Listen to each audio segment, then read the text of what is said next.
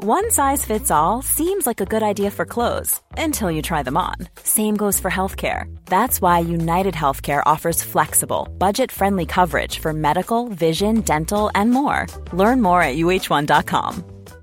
Imagine the softest sheets you've ever felt. Now imagine them getting even softer over time. That's what you'll feel with Bowl and Branch's organic cotton sheets. In a recent customer survey, 96% replied that Bowl and Branch sheets get softer with every wash. Start getting your best night's sleep in these sheets that get softer and softer for years to come. Try their sheets with a 30-night guarantee. Plus, get 15% off your first order at bowlandbranch.com. Code BUTTERY. Exclusions apply. See site for details.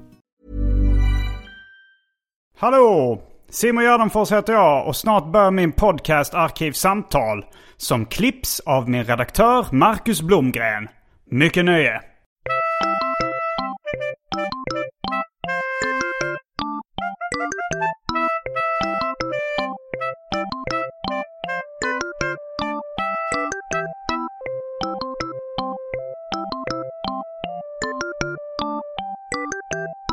Hej och välkomna till Arkivsamtal. Jag heter Simon Gärdenfors och mitt emot mig sitter Fredrik af Trampe. Bra Välkommen eh, hit. Tack så mycket, tack så mycket. Det var ett tag sedan sist, konstaterade vi precis här. Ja, hur länge sedan var det sa du? du var... December 2021.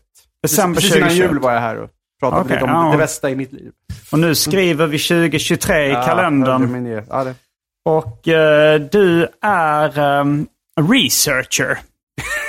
Alltså det, Det, det, känns som att du presenterar mig med olika titlar varje gång jag är här. Någon gång Ja. var jag poddare, någon gång var jag författare. Jo, men det stämmer. Jag är researcher. Du är väl jag är allt. journalist till, Mm, i, till i grund botten. grunden. I grunden, ja. ja, men du jobbar väl mest som researcher för tillfället? Ja, mest, just nu jobbar jag mest med söndagsintervjun i P1. Mm. Eh, det här intervjuprogrammet där Martin Wiklin intervjuar folk. Eh, Pigge Werkelin, som Jonathan Unge brukar kalla honom.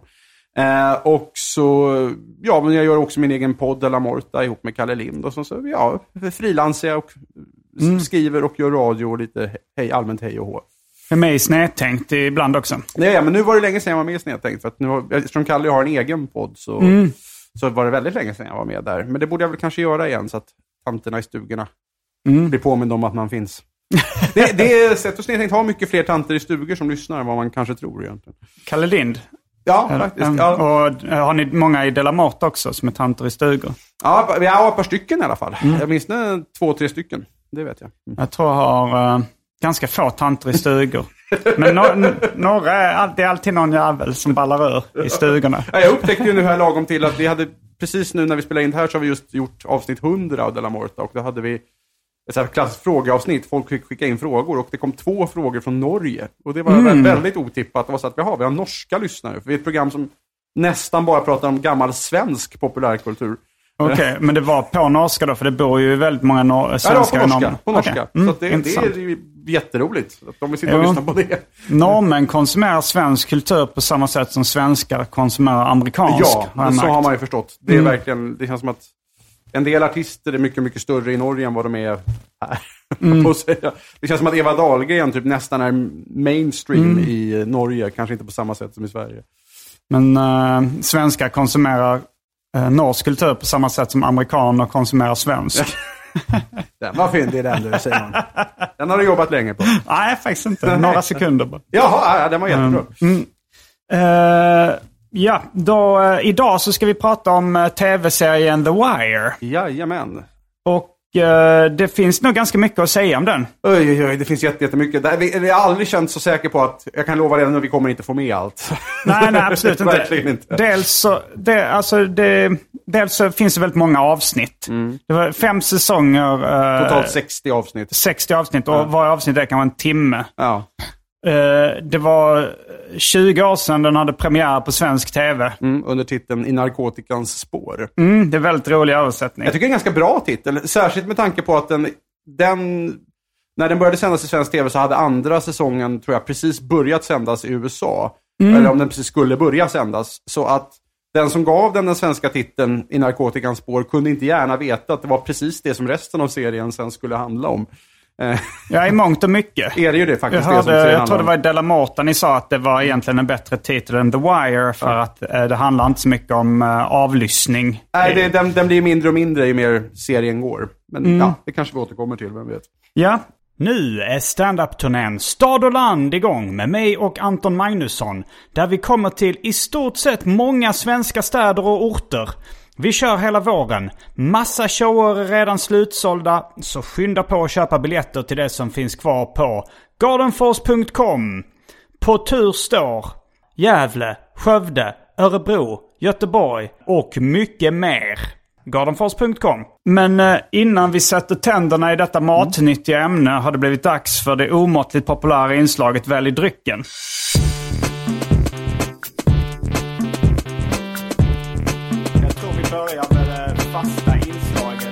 Inslaget Och här kommer alternativen. Fanta Zero, folköl av märket Budweiser i glasflaska. Gin och tonic, champagne, Hawaii Gay Club. Sprit. Det har blivit en bred kategori här för jag har så väldigt mycket olika sorters sprit. Sprit, likör, häxblandningen, det vill säga alla drycker som fanns i min kyl innan den genomgick en så kallad corporate rebranding. Och för tråkmånsar och nejsägare, vatten.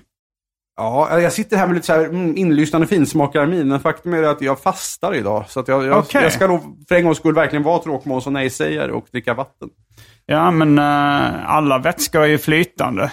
Ja, Alltså, jag vet inte vad reglerna för fastning är. Nej, men va, jo, men jag får i, i mitt fall så, det, så jag kör sån här 5-2. Så att, Okej, det är eh, inga kalorier överhuvudtaget. Nej, om det är att jag...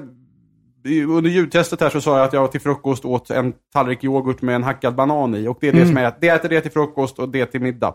Det är det jag äter den. Och annars, vatten och kaffe får jag dricka. Men, Okej. men inte annars. Det hade varit lite synd. Det nu när vi spelar in det här så är det liksom snön vräker ner. Det är en sån här riktig vinterdag. Det hade inte varit dumt med en Hawaii Gay Club i och för sig. Men jag ska hålla på disciplinen. För Nej, men mycket att göra det- idag. Så att det blir vatten tyvärr. Det låter bra. Då tar jag Fanta Zero. Det var schysst av dig att du inte gick på Hawaii Gay-klubben bara för att jävlas. Nej, jag brukar säga att det är lite som en duell. Att jag väntar på att vem som ska dra först. Liksom. Ja, ja, ja. Nej, Det är annars en fantastiskt god drink. Mm. verkligen. Eh, Men då är vi strax tillbaks med dryckerna kända från det omåttligt populära inslaget Välj drycken. Häng med!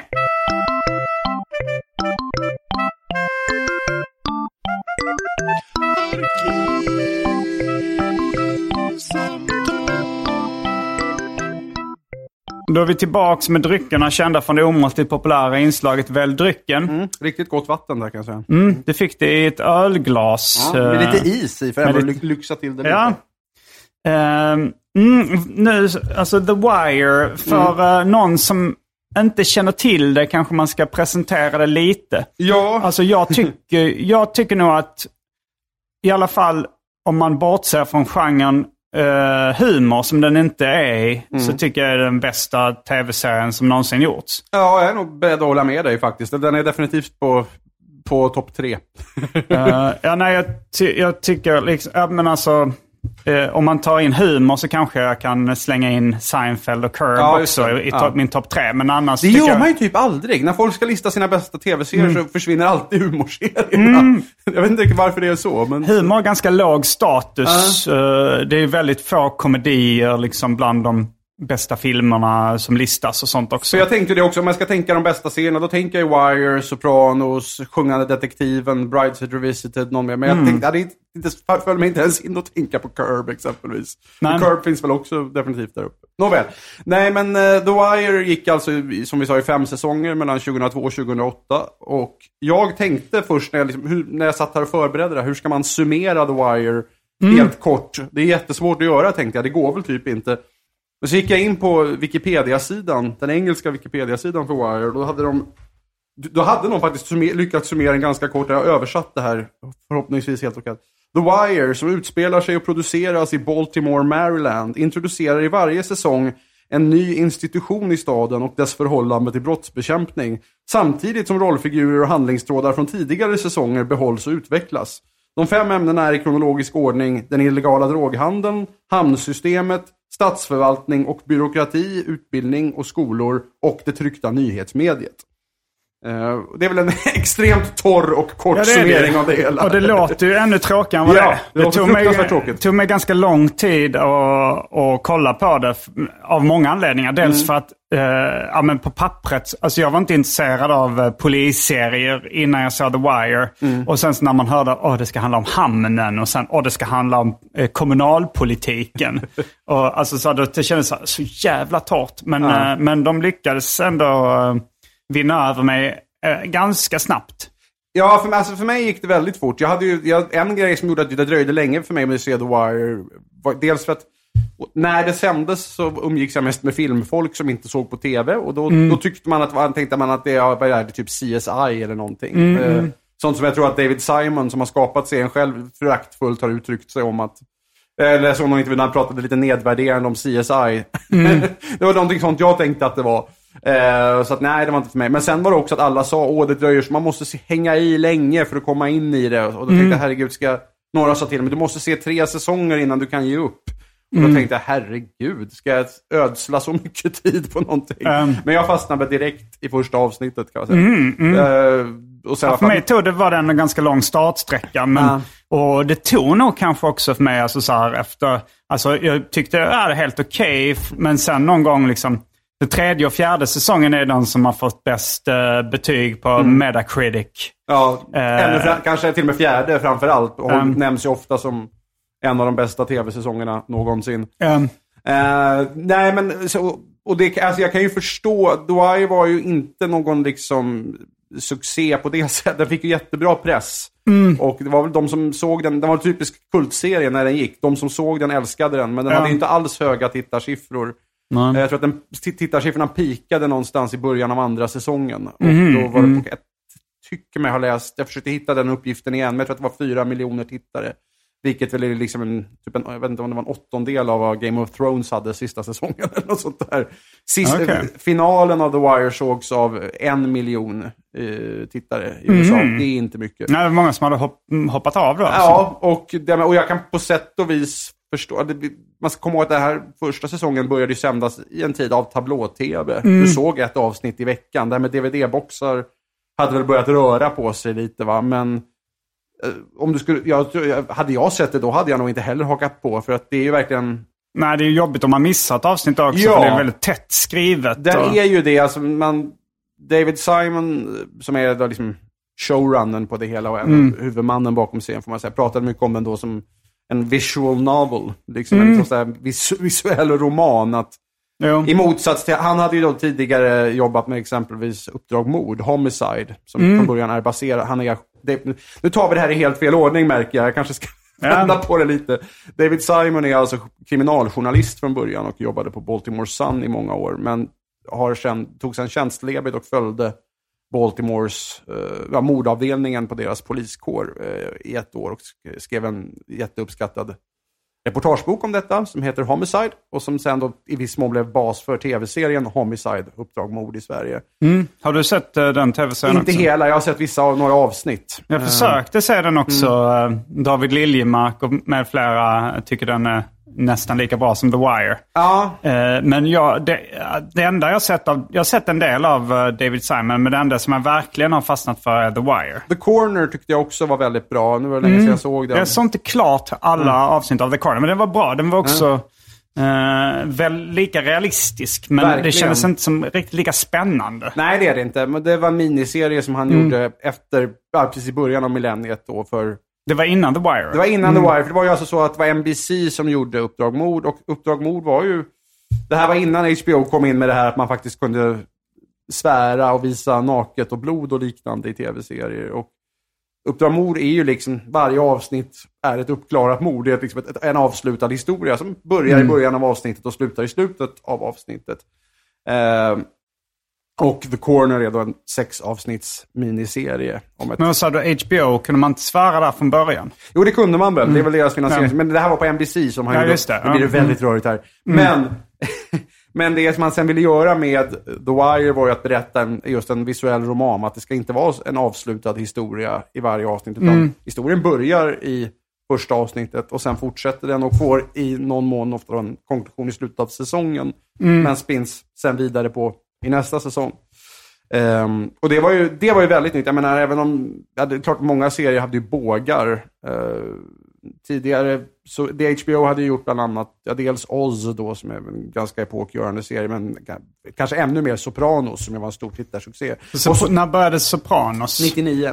Mm. Och, eller ja, piloten tror jag gjordes 97, men själva serien började sändas 99. Och där, den har ju också bågar över säsongerna, men ändå innehåller nästan varje avsnitt en intrig som börjar i början av det avsnittet och som är klar i slutet av det avsnittet. Och så mm. är det ju, där var The Wire väldigt ny. Mm. Uh, och jag, menar, jag kan absolut tänka mig att jag inte skulle ha hakat på när, när jag var tvungen att se ett avsnitt i veckan. Nej. För det hade inte gått. Man måste nästan se det i följd. Jag såg också det på DVD. Ja. Boxpumpa som uh, jag hörde uttrycket på den tiden. alltså jag verkligen, jag verkligen alltså så här, jag tror jag köpte några DVD-boxar och hyrde några DVD-boxar mm. också. Och det var så här, och, men det var, det var också det, uh, den tv-serien som jag liksom blivit mest beroende av. Att jag ah. kommer ihåg att uh, jag fick så här, eh, någon gång jogga ner till video number one eller number one video oh, på Götgatan. Saligt i åminnelse. Eh, för att liksom hinna innan de stängde. Då, eh, då vet inte om jag köpte eller hyrde en ny DVD-box. Bara så, nu har jag sett klart det jag kan inte klara mig utan det. Och, eh, och det var verkligen som liksom, eh, ja, men folk beskriver som har varit beroende av liksom, kokain eller crack eller heroin och sånt. Att de hinner inte ta av sig skorna innan de liksom uh, skjuter upp eller vad de gör. Och så var det för mig med The Wire också någon gång när jag hade varit i Sundsvall och sen kom hem och så hade inte kunnat tänka på något annat än den tv-serien. Så, det var så spännande. Mm. Och så liksom, jag, jag satte på DVD-spelaren redan innan jag hunnit ta av mig skorna. Oh, för jag var så fint. himla hooked. Jag hamnade lite, jag, jag såg ju serien väldigt sent, men efter att när jag väl liksom fastnat i den så blev jag ju en riktigt så här jobbigt det jobbiga var att jag blev ju verkligen en sån där klassiskt manligt nördigt The Wire-fan. mm. Det är så att jag och min tjej måste liksom nästan akta oss för att inte bara slentrian titta på The Wire igen någon kväll om man inte har något bättre för sig Har du sett det många gånger? Ja, nu har jag gjort det. Nu har jag, sett, jag har sett hela serien två gånger och vissa säsonger har jag sett fler gånger än så. Mm. Ja, jag har uh. faktiskt bara sett... Uh, alltså det, jag, jag, fick se om de första avsnitten några gånger för att mm. uh, jag, jag fick det var, jag tror det var Joe Matt som tipsade om att man skulle se den med textningen på. Och han är ändå amerikan. Han är också amerikan, ja. Och att man ska liksom eh, se den som man läser en bok. Ja. Att uh, om man börjar zona ut så får man liksom spola tillbaka och kolla om lite. Ja, men någon, det var någon som skrev halvt på skämt, halvt på allvar på nätet någonting sådär om att mm. Det kan vara att du missar en replik i The Wire så blir resten svårt att begripa. Jo. det, är, det, är, inte farligt överdrivet. För det, nej, det, nej men i början tyckte jag det var så. Men sen efter ett tag när jag blivit så hooked, mm. då satt jag hela tiden fullt koncentrerad ja. utan att behöva anstränga mig. Men alltså, vi ska då kanske liksom, lite mer konkret så är det ju som i den här första säsongen av The Wire så får vi möta ett eh, framförallt, huvud, om serien nu har någon liksom, huvudsaklig protagonist så är det en skådis som heter, Mac, eller skådis är det inte, en polis som heter McNulty. Mm. Uh, man får ju följa både polisens arbete och mm. Eh, draghandlarnas, alltså skur, man får både uh, skurkarna och poliserna får man liksom följa, följa deras det. arbete. Det är också Lite ovanligt skulle jag säga. I... Ja, och det är att båda sidorna ges... Alltså, polisen är inte 100% goda och skurkarna är inte 100% onda. Mm. Jag tänkte på det nu igen när jag tittade lite mm, igen på säsong 1. Att två figurer som jag verkligen hejar på i serien. Dels då nämnde polisen McNulty mm. och en kille som heter D'Angelo Barksdale som är en del av uh, den här knark knarkgänget som mm. de jagar då. Och jag tänkte, herregud, det är ju lite konstigt att man hejar både på en skurk och på den som ska sätta fast skurken. Ja. Eh, men det är väl också ganska logiskt eftersom The Wire mer än någonting handlat, annat handlar om institutioner. Alltså mm.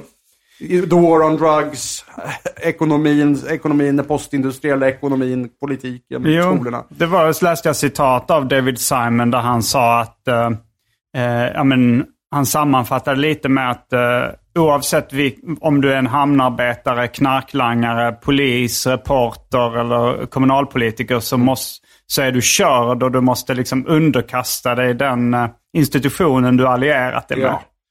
Man sa också det att huvudpersonerna är inte egentligen McNulty eller Avon Barksdale, utan det är ju staden Baltimore mm. som är huvudpersonen i The Wire.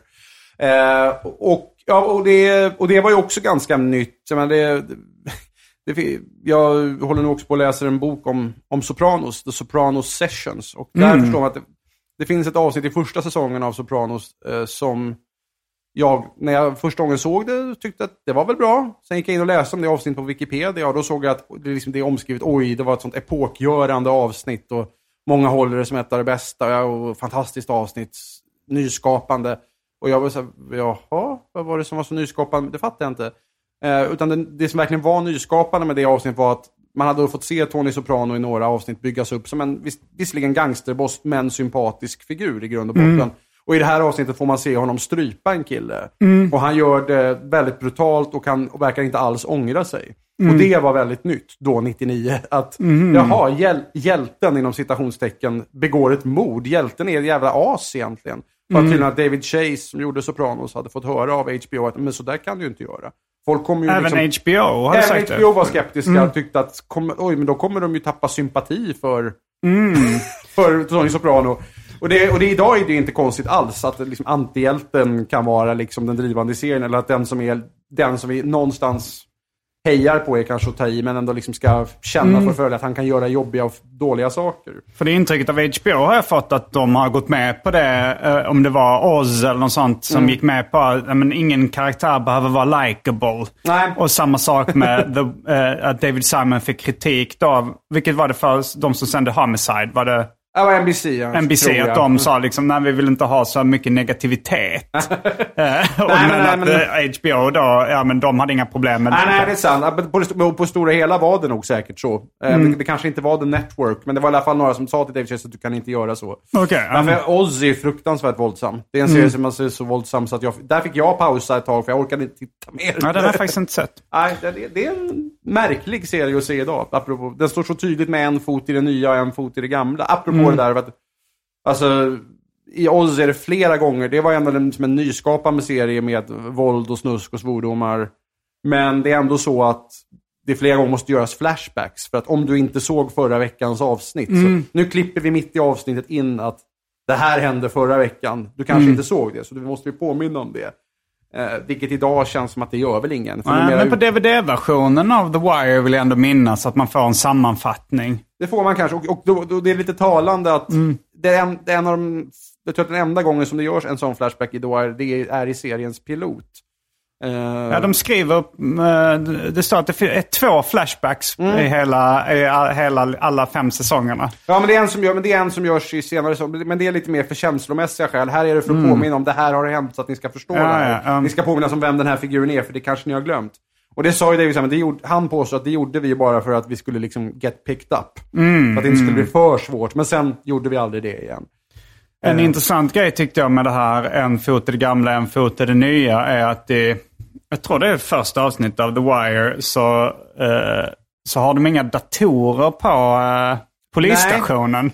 Nej. Nej. och det här är alltså, det är lite intressant med det här med bakgrundshistorien till The Wire. För David Simon var som sagt kriminalreporter och hade gjort allt det här som vi pratade om tidigare. Men en annan som är väldigt viktig när det gäller skapandet av The Wire, det är en man som heter Ed Burns, mm. som var med och, och, skrev serien och en av huvudförfattarna. Och han var ju gammal polis som mm. sen hade blivit, han tröttnade på polisväsendet och, eller gammal polis och gammal Vietnamveteran faktiskt, som slutade med polisarbetet för han tyckte att det här leder ingenstans och blev lärare. Mm. Lite som figuren Prez gör i The Wire. Jag vet inga, inga jämförelser i övrigt. Och sen så upptäckte han att oj, skolsystemet var ju ungefär samma sak som Vietnam, har han sagt. Det var... mm, mm. så att, eh, en, det är jättemycket, och jag tror att David Simons ursprungliga idé var nog mycket att göra en serie som skulle röra sig lite kring eh, Ed Burns erfarenheter. Men de möttes, tror jag, första gången när David Simon på 80-talet gjorde ett reportage som heter Easy Money, The Anatomy of a Drug Empire, som faktiskt går att hitta på nätet och som är väldigt läsvärt. Och när man läser det så inser man att jaha, här har vi jättemycket av första säsongen av The Wire. Att, det är alltså ett reportage i Baltimore Sun då? Ja, om eh, en, en liga som leds av en kille som heter Melvin Williams. Som mm. är, i någon mån då är förebilden för Avon Barksdale i The Wire. Och som faktiskt också är med som skådis. Han spelar The Deacon lite senare mm. i, i The Wire. Eh, och, för då ser man jättemånga detaljer. Att den här Melvin hade en andre man som uh, drev en printshop och det gör också Stringer Bell som är andre man i, till Avon Barksdale i The Wire. Massa andra sådana här, men också just att uh, de använde sig av ett särskilt, den här knarkligan kom, hade, kommunicerade med varandra genom personsökare och hemliga koder. Mm. Och, eh, så att det, det plockades direkt i första säsongen av The Wire, för det känns lite konstigt idag att se någonting. Jag vet inte jag tror i och för sig att kanske personsökare levde kvar längre i USA än vad det gör i Sverige, men det är ändå lite märkligt att se en serie från 2002 där de Kommer hette en Telias. Anita? Hette inte det? Ja, det- det var låter inte bekant. lika coolt namn. Å andra sidan, när jag såg om något Sopranos-avsnitt så nämner de också You could have paged me. Och det var ett avsnitt från 2000, eller 2001. Mm. Jo, det levde kvar lite längre. Det gjorde nog det. Men, eh, ja, Där, det där väl- liksom på datorer blir lite tydligare Ja. att man, de baserar det delvis på en, en, en gammal men verklig historia. Jo, ja, men han använde metoden som han uttrycker stealing life. Mm. Det vill säga bara använda sig av historier som har hänt i verkligheten. Ja, Eh, för det är ju också en grej med The Wire att alltså, fokuset på eh, realism ändå, kan man Mm. väl säga. att eh, Och att gå emot, och inte bara det här att man liksom berättar en väldigt lång historia, men det är också en historia som eh, kanske inte levererar det som du tror att den ska leverera. Alltså i flera gånger i The Wire så är det så att mot slutet av säsongen så tror man att det här kommer nog gå jättebra. Alla skurkarna kommer åka fast och det kommer gå bra. Och så gör det en del av skurkarna åker fast, men alla gör det inte. Och några av de figurer som vi har hejat på går åt helvete för. En del blir mördade eller så går de ner sig i knark och liknande. Ja. Ja, det är väl ganska mycket som i verkligheten. Men, eh, men därför kan jag bli lite irriterad på de fåtal eh, exempel i tv-serien där jag känner här var det inte helt realistiskt eller Nej. trovärdigt. Ja, men, men, för jag tycker att, ja, jo, det kan man göra. Alltså, det är ju inte en serie som är fel, fri från brister. Det är väl ingen serie. Men eh, jag tycker ändå att de lyckas få det att funka. Det stora med Wire är också just att de får det, dels att de gör en väldigt underhållande serie av något som skulle kunna vara väldigt, väldigt tråkigt. Underhållande och spännande. Eh, men att de också i den här realismen ändå kan berätta en stor, en större, vad ska man säga, symbolisk historia med ganska små medel. Ofta med att ha liksom scener som speglar varandra. Att vi ser knarkledaren som sitter i fängelse ko- kommunicera med sin andre man genom galler. Och sen så ser vi några av poliserna stå och prata genom, med, genom något annat sånt här polisgaller till varandra. Bara de liksom små parallellerna. Men också att trycka in sådana stora symboler. Ja, men vi har exempelvis i andra säsongen som då huvudsakligen utspelar sig i Baltimores hamn. Och där vi får följa några hamnarbetare som, för att, eftersom den stora berättelsen är liksom den postindustriella, det postindustriella Amerika, där liksom du inte längre kan få jobb i hamnen eller industrin för att kunna försörja dig, utan de här killarna måste istället smuggla knark och annat för att klara sig. Eh, och där är ju huvudskurken en, en sorts maffiaboss som kallas för Greken, The Greek. Det är lite kul att han gör det nu med tanke på att nu har vi ju en alldeles äkta eh, maffiakille här i Sverige, eller maffiakille är det inte, som, som kallas för Greken. Eh, men, eh, och han, är ju, han är ju egentligen som någon sorts liksom symbol för ren kapitalism, den här greken. David Simon har- är väl socialdemokrat. Ja, Vilket är ganska, eller social democrat som kanske är liksom mer extremt i USA. USA. ja. Nej. Nej, men eh, han kritiserar kapitalismen ganska mycket. Ja, det gör han. Och det är ju det är för övrigt det är en av mina absoluta favoritscener. Vi ska väl försöka inte spoila för mycket här, men det är en av mina absoluta favoritscener i The Wire. är när den här grekens hantlangare har lokaliserat och spöat upp en kille som har haft ihjäl 14 prostituerade som greken skulle använda sig av i sin, eh, i sin verksamhet. Och sedan greken liksom pressat ur den här snubben sanningen om vad som hänt så ser han till att en av underhuggarna skär halsen av honom. Och greken står där och bara muttrar att på ett år hade de här hororna dragit in 4 miljoner dollar och nu är de borta. Men, ah, there'll be other girls. Och så vänder han sig till en annan underhuggare och bara, this one, no fingerprints, no face. Och så går han därifrån. Och det är liksom, okej, vi måste ta död på den här snubben för annars kan han kanske leda polisen till oss och det kan inte hända. Och, Fan att han snodde, att vi liksom, vi förlorar de här pengarna. Ah, ja, men det, blir, vi kommer komma nya tjejer, vi kommer kunna tjäna nya pengar. Se bara till att han inte går att identifiera. Och det skulle kunna bli jättefånigt, men det blir inte det. Nej. Han funkar, och även huvudskurken i senare säsonger är en snubbe som heter Marlowe Stanfield, som är också är någon sorts... Han är motsatsen, han är symbolen för ren rå jävla makt. Han skulle kunna vara ekonomiskt oberoende för resten av sitt liv, men det är inte det han är intresserad av. Han vill liksom bara känna att han, att han är på toppen, att han liksom kontrollerar allting. Han, eh, ja, men det, det är rätt intressant tycker jag med, med skurkarna. För att eh, det är ju olika nivåer då. Liksom. Det är dra, knarklangarna och sen så är det de här eh, Avon Barksdale det som är lite eh, liksom högre upp i hierarkin. Och sen så kommer de högre och högre upp och högst upp, det är ju då greken. Ja. Men han är, alltså, han är inte en traditionellt eh, cool skurk. Nej, verkligen inte. Han är en liten farbror som sitter på ett café och Ja. håller sig i bakgrunden. Var det du som någon på sociala medier eh, ville ha honom som stilförebild? Ja, det var nog jag. Ja. Jo, eller, eller det var mer att när jag, liksom, när jag såg om den andra så tänkte men det här är, när jag blir gubbe så vill jag klä mig sådär. Och sen så insåg jag, men vänta, han klär sig som min farsa. Jo, men det är rätt coolt att han, att det är bara, ja men det skulle kunna vara någons morfar liksom, Ja. som är den, den eh, högsta hönset Jag i vet, jag vet hierarkin. inte exakt hur realistiskt det är, men det funkar väldigt bra i Ja, det gör det. Jag, nej, jag har heller ingen aning om hur... Eh, Men, ja, men det finns ju säkert sådana, men det finns säkert sådana många gamla maffiagubbar, säger jag utan att ha en koll på det. Nej men det är ju det, alltså många, just greken är väl eh, 0% sympatisk, men eh, de flesta skurkarna ges ju ändå någon form av... Ja, alltså uh, Marlow... eh, Ja, Marlow också. Marlow alltså, har han- heller inga sympatiska drag Nej, men jag vet inte. På ett sätt så eh, lågintensivt började jag gilla honom när jag såg tv-serien också. För att han hade så lite personlighetsdrag. Det blev nästan som Jerry i Seinfeld. Ja. något sånt där. Att efter ett tag, när man liksom har... eh, För att, Fast Jerry alltså- är ju hemsk. Jerry är ju en vidrig människa. Långt mer än George. honom ändå. Jo, ja. Eh, eller, jag- men, men, men jag skulle säga att den karaktären som de flesta fastnar för tidigt, alltså The Wires Kramer, är ju då Omar Little. Mm. Omar Little, ja, som är liksom någon ändå Han är en centralfiguren Ja, i serien på något en sätt. svart homosexuell uh, badass Ja. eh, rånare som rånar då, som är lite Robin Hood-typ. Att han Ja. rånar eh, knarklangare. Precis, och han, men han eh, skadar aldrig.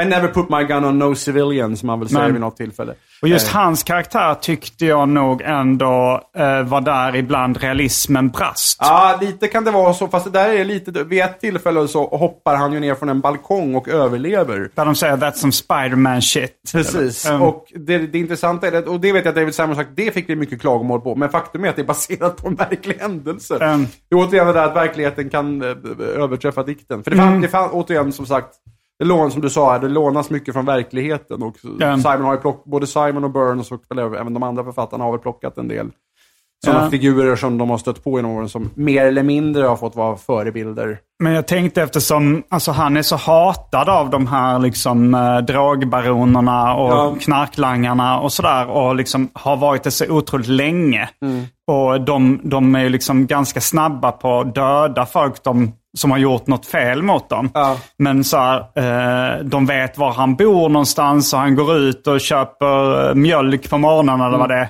De hade ju kunnat snipa honom hur lätt som helst under alla de här fem säsongerna. Ja, jag vet inte hur mycket de... För han, han flyttar sig nog. Han hoppar nog runt i och för sig med sitt boende. Men visst, det, jag håller med. Det är där kanske det realismen brister. Men han är å andra sidan en sån kittlande figur. och Jo, det, de har ju kvar honom för att eh, han är så populär också. Han är populär, men han är också liksom... Alltså, mycket handlar det ju om...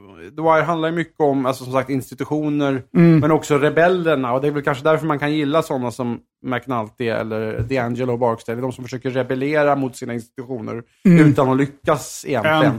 Medan Omar står ju helt fri från allt det där. Han är, Mm. liksom, han är verkligen, han är rebellen, han är liksom seriens... Ja, hjälte är återigen fel ord, för han begår ju ganska hemska handlingar han också va. Men det är ändå någonstans seriens hjärta. På något vis. Eh, Mm. Ja, om inte då den här... eh, eh, vad heter han nu? Knarkaren som... eh, Bubbles Bubbles är väl lite seriens hjärta. också, skulle jag precis. säga. ännu Bubbles är en, en missbrukare som, Mm. då är, ja, och som också är tjallare åt polisen och som är, annars är en ganska snäll figur. Mm. Snäll och känslig kille. Och vi får liksom, en del av handlingen är att vi får från säsong 1 till 5 följa honom när han kämpar för att försöka bli nykter och, och eller ja, överleva och hålla sig nykter. Mm. Vilket inte är alldeles lätt. Ryan Reynolds here from Mint Mobile. With the price of just about everything going up during inflation, we thought we'd bring our prices down. So to help us, we brought in a reverse auctioneer, which is apparently a thing. Mint Mobile unlimited premium wireless. Ready to get 30, 30, bit to get 30, bit to get 20, 20, 20, bit to get 20, 20, bit to get 15, 15, 15, 15 just 15 bucks a month. So, Give it a try at mintmobile.com slash switch. $45 upfront for three months plus taxes and fees. Promo for new customers for limited time. Unlimited more than 40 gigabytes per month. Slows. Full terms at mintmobile.com. Many of us have those stubborn pounds that seem impossible to lose, no matter how good we eat or how hard we work out. My solution is PlushCare. PlushCare is a leading telehealth provider with doctors who are there for you day and night to partner with you in your weight loss journey. They can prescribe FDA-approved weight loss medications like Wagovi and Zepbound for those who qualify. Plus, they accept most insurance plans. To get started, visit plushcare.com slash weight loss. That's plushcare.com slash weight loss.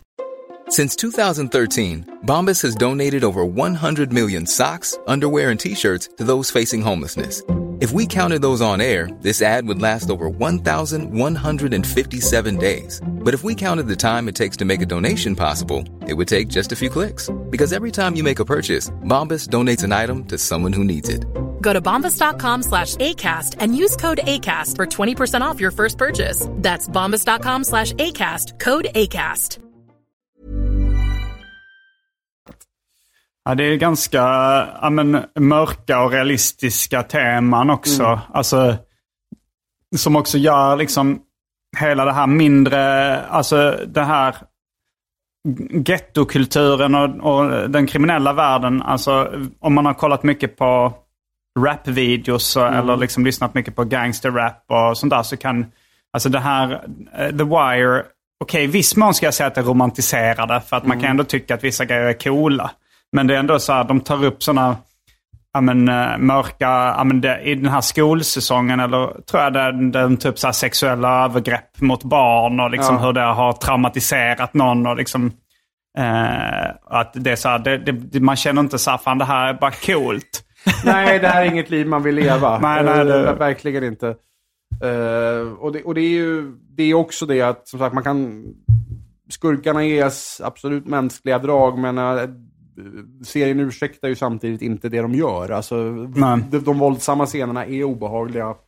Mm. Det, är, det är väldigt lite coolhet över våldet på det sättet.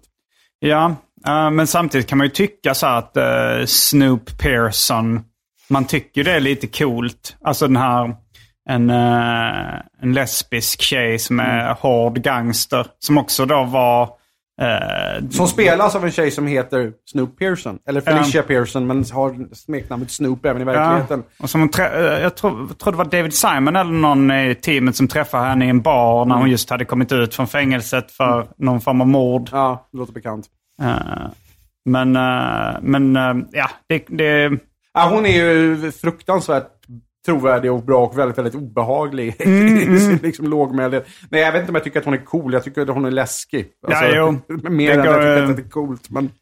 Ja, just det. Men Gangster det är väl Method Man är också med i, Ja, just i, i serien. Som Ch- Cheese heter hans rollfigur. Ja. Och han är, väldigt, han är väldigt bra. Jag hade liksom ingen uppfattning om honom som skådis innan jag såg The Wire. Men han är ju väldigt trovärdig i sin roll. Jag har inte sett How High med Nej. han, det är en stoner-komedi. Nej, det borde jag kanske göra. Eller? Ja, jag vet inte. Det, man klarar sig utan den. Eh, ja, där tyckte jag i och för sig, alltså, jag, jag, jag är liksom ett die hard fan av The Wire. Att jag tycker något av det bästa jag gjort. Men, men just där när Method Man är med och de ska eh, testa sina humorvingar, mm. manusförfattarna, då tycker jag det brister lite. Det, det är någon scen där eh, han, han har skjutit sin hund tror jag. Ja, Alltså. Och att det är då en uh, ordbetydelseförvirring då. Att de tänker Polisen att, avlyssnar honom Ja, och tänker att nu har liksom- mördat någon. Nu plockar vi in honom. Ja, my dog, liksom, som man säger om min kompis.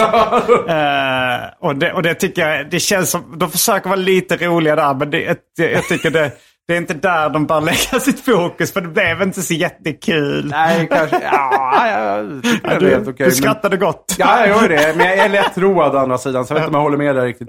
Nej, men, men absolut. Men det är ju en serie som har brister. Och, och det där är återigen lite kul så här, om man tittar tillbaka på det. Att idag är det ju verkligen en sån här...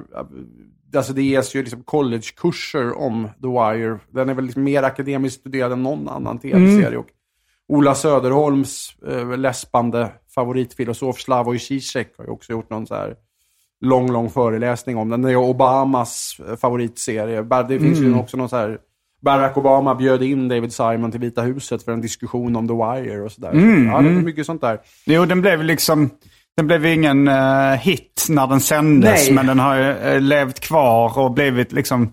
Fick en cult following och eh, många som tycker den är det bästa som någonsin Ja, gjorts. och nu har den väl nästan blivit mainstream. Eller liksom typ Ja. någon sorts allmänbildning. Jag ändå. vet inte, nu... nu det, den, jag, jag har, tror den är ganska bortglömd bland dagens 20-åringar. Så kanske det är. Det vet, Men- jag. jag känner för få av dagens 20-åringar.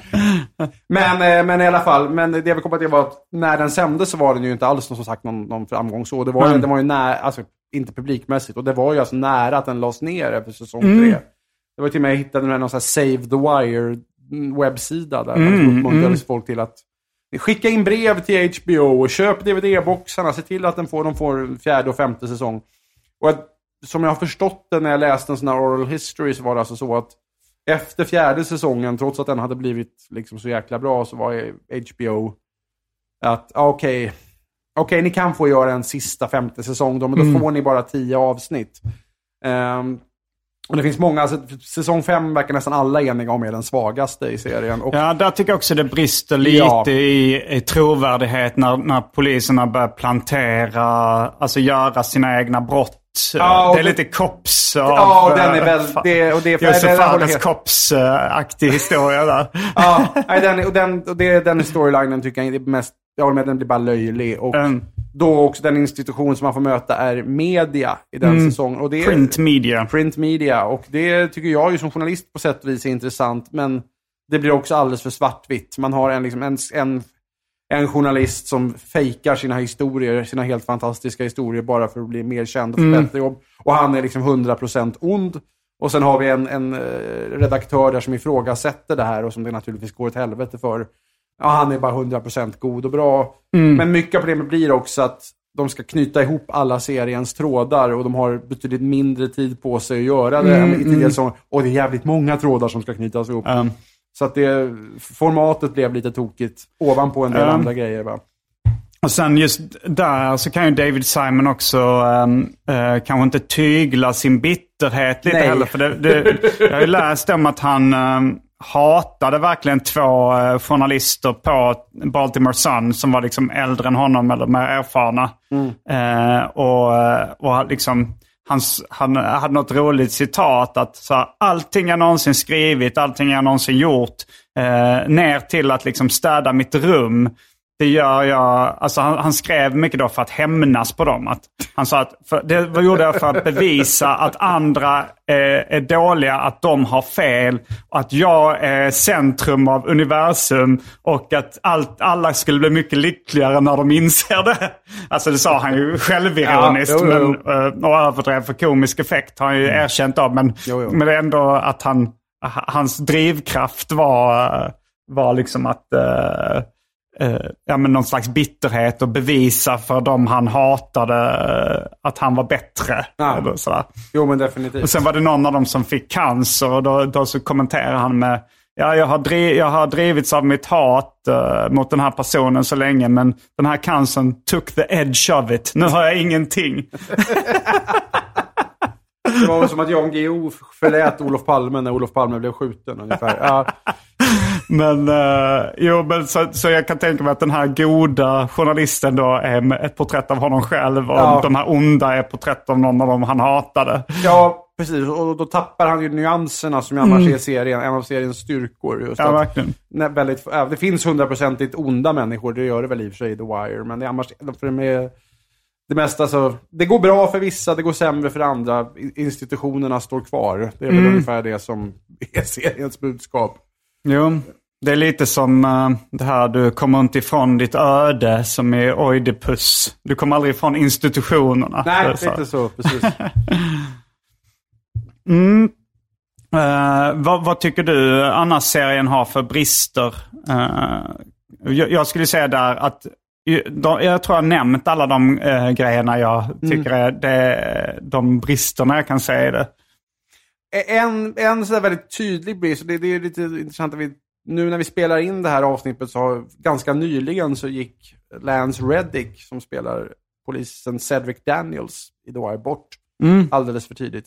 Eh, och där är det- han är då alltså en, en av seriens absolut mest rakryggade poliser och den som oftast leder de här utredningarna. Av de Han är väldigt olika vältränad också. Mycket vältränad. Mycket vältränad och liksom en stand-up guy och en jävligt bra polis. Och där finns det återkommande att han ska ha haft ett liksom smutsigt förflutet. Att han typ ska ha stulit pengar i samband med någon knarkräd eller något sånt där sen tidigare. Någonting, det är någon sån storyline. Och det används som för att utpressa honom vid strategiska, strategiskt lämpliga tillfällen. Och det blir aldrig särskilt trovärdigt. Och jag vet inte riktigt om det är för att Lance Reddick spelar honom så rakryggat eller för att figuren annars är skriven som så oerhört rakryggad.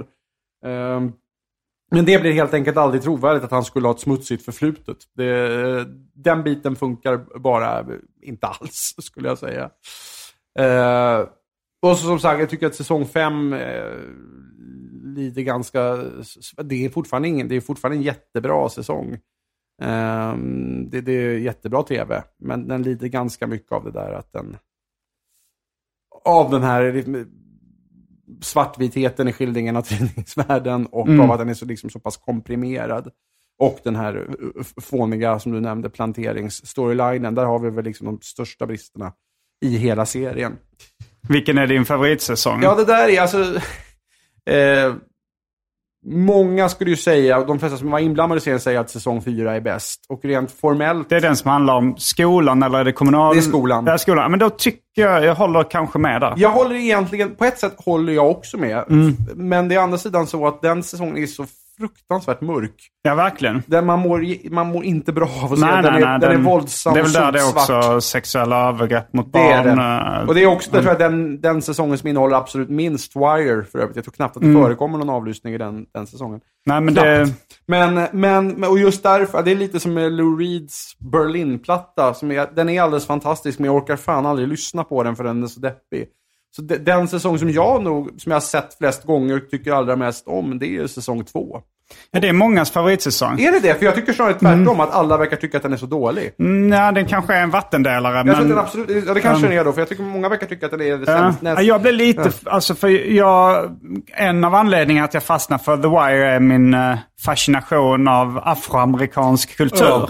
Och då så blev jag lite besviken när den var så vit, Den säsong är två. otroligt vit och det är väl tero, ja, det är, det är också ganska Det är polacker. Det är polacker och det är, lite svart. Och det är också väldigt lite våld i den säsongen. Det är, ganska, det är den med minst mängd gata, om man säger så. Eh, ja. Men- men Därmed inte sagt att det bara förekommer våld på gatan, men det är väldigt lite av det som det sen är, annars dominerar övriga serien. Så jag var lite besviken när jag började se den, men sen liksom mot slutet av säsongen var det väldigt, eh, minns jag som väldigt gripande och spännande. Ja. Så då tänkte jag, ja men äh, hatten av ändå liksom. Ja, nej, men jag älskar hur den är konstruerad, just Mm. med att, hur man liksom får följa de här folket i hamnen och eh, fortsättningshistorien med Barksdales, men också just hur, Mm. inte minst då den här grekorganisationen som vi liksom först bara får se som, som några snubbar som sitter på ett litet café i närheten av Baltimores hamn och tänker att ja, det är väl inget särskilt med dem. Men hur det sen väldigt liksom snyggt byggs upp och försiktigt planteras så att ja, men de här snubbarna är nog lite större än vad vi faktiskt tror. Och sen kommer en väldigt liksom, snygg payoff i de sista avsnitten. Och där är det verkligen där man tänker att ja, men det här kommer gå bra. Och så, så går det verkligen inte alls bra i slutändan. Jag ska inte spoila mer än så Men- tror jag. Men jag älskar hur den liksom, säsongen är, är uppbyggd. Och den, den är också en sån, både den och första säsongen är kanske lite mer av avslutade historier också. Det, är- det är väl i och för sig de andra med i den, men de är... Man kan nästan se dem till de två bara, så skulle man även kunna sluta titta på det sättet. Om man liksom ser storymässigt. Det, det är klart där. Vi återkommer liksom inte så mycket till hamngänget sen. Har du sett uh, Top Boy? Nej, det har jag inte. Alltså det, den påminner ganska mycket om The Wire, är nog ganska inspirerad av den. Eh, och det är också lite så här eh, inspirerat av att det är två, två liksom knarklangare som samarbetar och en är lite mer gata och den andra är lite mer businessman. Ah, ja. Eh, men, men den funkar, den, alltså, eh, jag skulle säga om eh, The Wire är en femma så är den i alla fall en, en fyra. Ah, den, ah. den är nästan, inte riktigt lika bra, men det är väldigt, väldigt bra också. Och den, eh, jag sa, eh, jag tyckte att eh, Snabba Cash-tv-serien var bra skriven och Ja. kändes som att den var uppenbart inspirerad av både The Wire och eh, Top Boy. Ja, Top Boy har jag inte sett, men det finns ju absolut sådana. Det, det, det finns ju också en liten Snoop Pearson-artad figur här Just det, det i, finns i, det. i Snabba Cash. Och, eh, och sen plus att båda tv-serierna lägger in ganska mycket sorg och tragedi. Alltså blandar upp spänningen och coolheten med det tragiska liksom och sorgliga. Och att det, och, och ja, men han som var manusförfattare då till eh, Snabba Cash sa att han var inspirerad av den och eh, även eh, amerikanska The Killing. Alltså Har jag inte den, heller sett. Det är, den är baserad på danska Förbrydelsen. Förbrydelsen, ja, men, ja. eh, men han tyckte att den amerikanska var bättre än originalet. Men där tycker jag nästan de, uh, The Killing, jag såg den amerikanska, några säsonger av den och jag tyckte att där överanvänder de nästan sorg som effekt. I, I liksom polisdrama och spännings-tv-serier. Eh, men, men jag såg The Shield lite som Metadon efter The Wire. För det var, det var också uh, liksom polisdrama, lite i samma anda. Jag tror vissa inblandade i The Wire jobbade med The Shield också.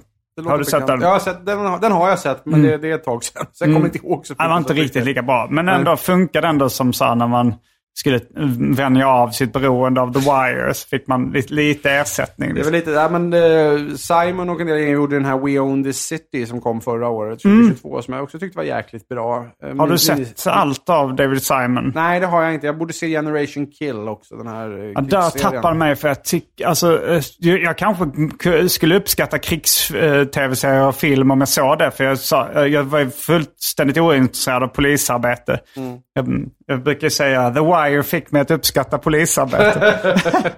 men eh, men jag, krig är jag ännu mindre intresserad av. okej. Men sen att Tremmy kom, alltså den TV som, David Simon-tv-serien som handlar om eh, New Orleans. Eh, då gav jag den, då såg jag den första kanske andra säsongen, men den var lite tråkig. Alltså det, det var nog, fanns ingen spänning i den överhuvudtaget. Nej, den har jag inte sett tyvärr. Men, Men, han, eh, men det var kul just med We Own This City som jag tyckte var bra, men att det var flera som påpekade att det, det är tydligt att hur inflytelserik The Wire har varit när till och med de som gjorde The Wire försöker göra det en gång till. Mm, fast, fast 20 år senare. gillar du The We On The City? Jag gillade We Own This City, jag tyckte var men bra. det är inte lika bra som Nej, Wire. det är det inte, men det är få saker som är. Um, ja, eh, men du, du har sett The Corner men inte Homicide? Va? Jag såg, jag har sett några avsnitt av Homicide när Mm. det gick. Uh, återigen, det var en tid när jag inte såg på så mycket på tv. Mm. Det, det, det var ju liksom inte den här The Golden Age of Television-grejen riktigt då. Den började ju mycket röra på sig där i och med just Oz, Mm. Sopranos, The Wire och en del andra sådana serier. Six Mm. Feet Under inte minst. Ehm, så, så det är liksom intressant att se det ur ett historiskt perspektiv som sagt. Man kan se vissa grejer som man idag inte alls tycker... Men idag hade det inte varit konstigt att en serie hoppar från gatan till hamnen mellan två säsonger. Nej. Eh, eller publik är mer förberedd på en sån grej idag, men det, det var man väl inte riktigt då på det sättet. Nej. Har du något mer bland dina anteckningar som du, eh, du har Men jag jo, sett jag, jag noterade här igår här förut att, att då när Wire hade premiär i Sverige 2003 eh, under titeln I narkotikans spår så sågs det tydligen första avsnittet av 255 000 tittare. Mm. Medan hela 335 000 tittare istället valde reprisen av Emma Åklagare med Marika Agerkrans i Okej. TV4. Så att det, det gick sämre för första avsnittet av The Wire än vad det gjorde för en repris till och med av Emma Åklagare. Eh, Okej, och det var... um, Eh, nej, men alltså det finns ju, det, det här är verkligen bara utskrap. Alltså, skulle man ge sig in på det i detalj så skulle man kunna hitta jättemycket, jag menar, liksom, om det ekonomiska och det sociala, politiska, juridiska inte minst. Alla jurister jag känner älskar ju The Wires skildring av det amerikanska rättssystemet. Eh, det finns ju hur mycket som helst att diskutera i, i The Wire på så många skikt och det är väl det som är en, en av dess styrkor och gör att den tål att ses, ses många gånger. Men sen är den väldigt, den är ju väldigt kul att se. Det är en underhållande serie samtidigt. ja, ja, kul. eh, jag Kul är fel ord. Du, ja, men du säger att det är coolt hela tiden och det vet Ja. inte jag om jag tycker. Men du är också Nej, lite... allting är nej, inte men du är lite mer av en gangsta-rap-kille än vad jag Ja, är också. jo, jag har, jag, jag växt upp med NWA. Så Ja. Jag det tycker sig att han Brother Mosone, den här kostymklädda hitmanen som dyker upp i säsong 2 och 3, är lite cool. Han borde ha fått en egen spin-off, kan jag tycka. Men det kanske å andra sidan är, det är en sån figur som det är bra att man använder lite sparsmakat. Annars Mm. hade det inte blivit lika coolt. Jag har för mig det var någon som uh, klagade på den karaktären. Ja. Eh, kanske Isak Jansson eller något sånt som tyckte att det var det sämsta med hela... Ja, fast det stämmer. Jag, jag tyckte också lite... Jag tyckte att han var cool, så jag förlät det. Men jag tänkte Mm. också, det här är väl kanske inte så realistiskt. Men sen syns man att... Ja, det är väl en uh, muslim, en Ja. svart muslim med flyga. Vilket Nation- verkar vara en grej. Nation of Islam. Jo, Ja. men det är inte helt... eh, det var någon som gjorde... Det har gjorts jättemånga ganska intressanta YouTube-videos om The Wire. Då var det någon som sa att jag tyckte också att först att Mosone var en liksom over the top-figur. Men sen Mm. tyckte man, ja, men titta här, det är Nation of Islam klär, klär sig ofta så här och beter sig ofta Han hade liksom Um, grävt i det där och upptäckt att nej, han är inte alls särskilt orealistisk. Men... Ehm, mm, vad, vad har du för annars för favoritkaraktärer i... Utöver, Eh. utöver Moson och utöver greken, ja vad skulle man... Mm. Du gillar ändå skurkarna jag ganska skurkarna, mycket. jag kan inte Mm. neka till det. Men det är, det kommer jag ihåg när jag var... Alltså, men det tycker jag nästan var en självklarhet. Speciellt när man var liten och kollade liksom på Batman med Adam West och sådär. Ja. Och så var det någon eh, kompis i Järv som sa, jag, när jag kollar på Batman brukar jag heja på skurkarna. Och jag tyckte det är väl självklart att man hejar på skurkarna. Nej, men jag tycker jag gillar han, det finns, det, är ju, det finns en polis som heter Jay Lansman som i sin tur är baserad på en verklig polis som heter Jay Lansman och som också är med i serien men som inte spelar Jay Lansman. Utan en helt, det finns mycket sånt. Förvirrande. Mycket förvirrande. Nej, men han är ju, det, det är med jag tycker att det är lite att han sitter och öppet läser porrtidningar på jobbet. och sitter med lite så här finsmakarblick och studerar. Mm, mm, mm, väldigt avspänt. Jag vet inte, det, jag vet inte om det är min favoritfigur på något sätt. Det är men rolig scen. det, det är roligt att han så ofta sitter mm, Det säger de också i början, eh, i första avsnittet när de kommenterar att de inte har datorer på. Ja, då, så säger de så här, ni skulle ändå bara skaffa porr på dem ifall vi fick datorer på.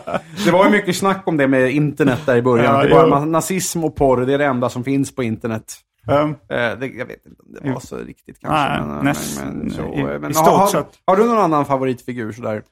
Ehm, ja, alltså de här, eh, jag gillar väl ändå McNulty ganska Ja, mycket, huvudkaraktären. Han var också så här, eh, hängde mycket i barer och söp och sådär. Tyckte det var lite roligt Det är kul att både han, han spelas av Dominic West och sen finns det skur, en av de stora skurkarna heter Stringer Bell och spelas Ja. av Idris Elba och båda de är ju engelsmän.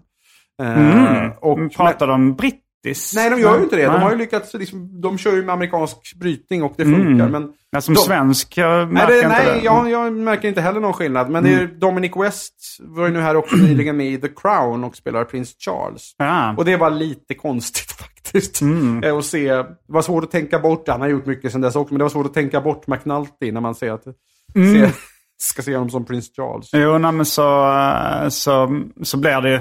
Alltså ingen, jag kan inte se någon av skådespelarna från Beverly Hills 90210 i någon annan roll Ja, lite heller. ändå. Jag såg, jag såg, vad heter det, Orange is the new black nyligen. Mm. Och där är ju Pablo Schreiber som spelar Nick Sobotka i The Wire, i hamn, hamnsäsongen. Mm. Han är ju med där och spelar en väldigt brutal och obehaglig eh, fängelsevakt som kallas för pornstash eftersom han har porrmustasch. Mm. Det är en helt annan figur än den han spelar i, i The Wire. Det tog, där tog det faktiskt ett tag innan jag kopplade att det var samma skådis. Mm. Eftersom det var så, två så helt olika roller. Plus tio, års, tio år emellan. Ja. Han som spelar Omar f- fick väl rätt mycket andra roller också. Mm. Ja, han dyker ju upp som svart skurk i vad heter Boardwalk Empire också, som HBO Mm. gjorde sen med Steve Buscemi. Och han dog väl... Eh, Ganska nyss, för något ja, år sedan. Ja, några år sedan. Ja. Ja, jag bodde i, eh, när jag kollade som mest på The Wire, då bodde jag i Greenpoint eh, en månad. Jag hyrde en lägenhet där i, i Brooklyn. Jaha, I Brooklyn, oj. New York. Och då Ja. så, då, det, dels tyckte jag var lite kul för jag fick, då, eh, det var liksom ett eh, polskt kvarter, eller Mm. polskt-amerikanskt. Så då kunde jag dra den parallellen till de hamnarbetarna. Ja, ja, Men sen, jag vet inte om han Omar bodde där i närheten. För det var, det var folk liksom som... eh, han, för han var där och folk twittrade ut Omar coming när de hade sett honom liksom uh, på tunnelbanan. Ja, eller- ja, för eller- det är det folk skriker Ja, när, figuren, ja. när figuren går runt i serien. Det är också lite så här skojig detalj att Omar ofta när han liksom stalkar någon eller gör någonting visslar. Mm. Den här-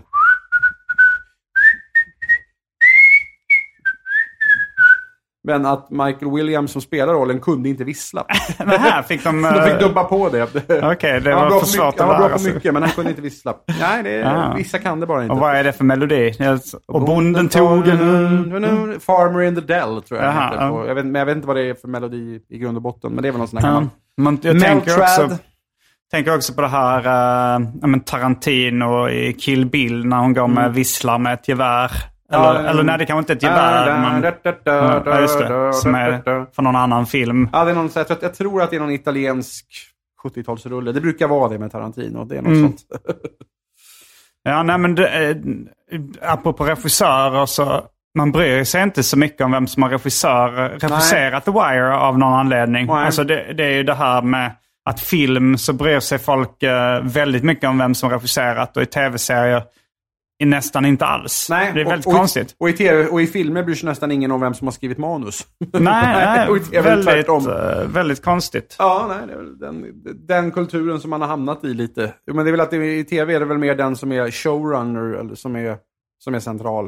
Eh, Ja. Men, men och visst. showrunnern, ja, i det fallet var ju David Simon som har Ja. skrivit också. Men han skrev det tillsammans med Ed Burns och, Och en massa andra. Pelikanos. Pelikanos ja, Mm. och, och, och ett- Alvarez och ett gäng andra så här, författare och journalister. Som väl Mm. bidrog med det de kunde, så att säga. Det de verkligen kunde. Och Ja. en, en anledning till serien är så har den liksom realistiska ton som det har. Mm, vi, ehm, vi, eh, vi, får, vi får prata om mer om The Wire eller om någonting annat i Mm. det Patreon-exklusiva avsnittet. Det känns ju som om man, om man öppnar en, eh, en låda så eh, finns det ganska mycket att ösa ur. Det gör det. Men ehm, är, det, är dina anteckningar i stort sett klara, det du har eh, pratat om? Eller är det någon hel eh, punkt om The Wire som vi, har, eh, som vi inte har gått in på möjligen att det handlar en del om polisens kortsiktighet. Att de liksom gör en massa drug arrests men inte sätter dit de stora skurkarna. Men det, det ja, då har jag sagt det. Då kan, vi, kan det vara klart där. Det var en liten kritik mot, eh, mot polisen. Precis. Mm. Nej, men annars så tycker jag vi fick, fick med det mesta. Ja, Trots det vi sa i början. det var, det var extremt länge sedan jag kollade på eh, The Wire. Alltså, Mm. Den släpptes ju som sagt för eh, 20-21 år sedan. Mm. Och eh, jag har inte sett någonting av det på 10 år. Oj, jaha. Nej. Eh, och eh, jag har faktiskt inte läst någon bok om The Wire heller. Har du gjort det? Ja, det har jag gjort. Jag har ett par stycken faktiskt. Mm. För jag, jag såg i några amerikanska bokaffärer att det fanns några, men det var ingen som kände så här klockren. Eller det kanske finns någon. Vil- vilken skulle du rekommendera? Jag skulle rekommendera den som heter All the Pieces Matter. Som är en sån här oral history-bok där de Mm. intervjuar en massa som var med. Sen finns det, det fanns en sån här official companion som kom då som heter Truth Be Told, tror jag. Mm. Eh, som, men som har bra grejer, men som mest annars är liksom avsnittssummeringar. Mm. Och sen så har det nu nyligen kommit en sån här visual history, den, som jag har hemma. Som en coffee table-bok? Ja, och som är jättemycket fina bilder och en hel del intressanta intervjuer. Men eh, inte riktigt ändå lika intressant som den här All the Pieces Matter. Nej. Eh, som Så den jättebra. kan du rekommendera? Den kan jag absolut rekommendera om man vill liksom ha bakgrunden till serien. Men man ska nog se den först. Mm. Jag blev lite sugen på att läsa alltså, hans reportageböcker också då. Homicide och... Ja, Homicide, den, den hade jag hemma från bibblan. Men det var sådär 600 sidor tjock på engelska i en tid när jag hade väldigt, väldigt mycket att göra. Så den blev Mm. aldrig läst riktigt. Men jag tänker att jag ska återkomma till den. Han gjorde väl också, jag vet inte om The Corner också var en The- bok The först. Corner är en bok från början. Det Mm. stämmer. Varje vecka så släpper jag ett bonusavsnitt av den här podden exklusivt för er som donerar en valfri summa per avsnitt på patreon.com arkivsamtal. Patreon.com arkivsamtal alltså. Det finns redan över 40 exklusiva avsnitt som du får tillgång till. Så det är mycket kul för valfri slant. Vill du bara vara schysst och säga tack för åratal av underhållning så kan du även swisha en slant på 0760 72 47 28. All denna info finns även i avsnittsbeskrivningen. Och glöm inte att följa mig på Instagram och andra sociala medier. Där bjuds det på gratis skämt och mycket annat. Um, mm, nej men då, ehm, då får jag tacka lyssnarna som har varit med i det ordinarie avsnittet av den här podden. Är det någonting du vill göra reklam för eller eh, plugga eller något sånt där? Ja, man får gärna lyssna på min och Kalle Linds podd Della Morta som finns på underproduktion.se. Kostar 29 spänn i månaden, men då får man också fyra timmars matig eh, nöjes och populärkulturhistoria levererad av ja, en skåning och en tramp. Och det eh, tycker jag man kan investera i. Absolut, det är en av mina favoritpoddar. Ja, Missa aldrig ett avsnitt. Tack så mycket, tack så mycket. Eh, det var allt från den här veckans avsnitt av uh, Arkivsamtal. Jag heter Simon Gärdenfors. Jag heter Fredrik av Trampe. Fullbordat samtal. Shit!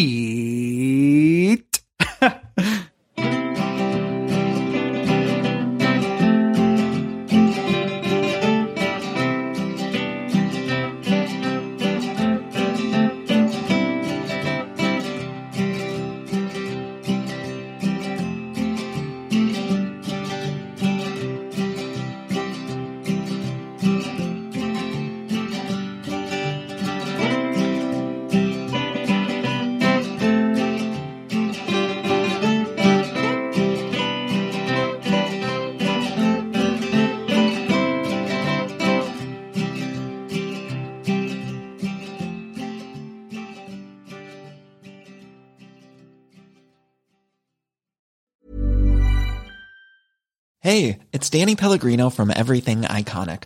Ready to upgrade your style game without blowing your budget? Check out Quince. They've got all the good stuff shirts and polos, activewear, and fine leather goods, all at 50 to 80% less than other high end brands. And the best part? They're all about safe, ethical, and responsible manufacturing. Get that luxury vibe without the luxury price tag. Hit up quince.com slash upgrade for free shipping and 365 day returns on your next order. That's quince.com slash upgrade. Mom deserves the best, and there's no better place to shop for Mother's Day than Whole Foods Market. They're your destination for unbeatable savings, from premium gifts to show-stopping flowers and irresistible desserts. Start by saving 33% with Prime on all body care and candles. Then get a 15-stem bunch of tulips for just $9.99 each with Prime. Round out Mom's menu with festive rosé, irresistible berry chantilly cake, and more special treats. Come celebrate Mother's Day at Whole Foods Market.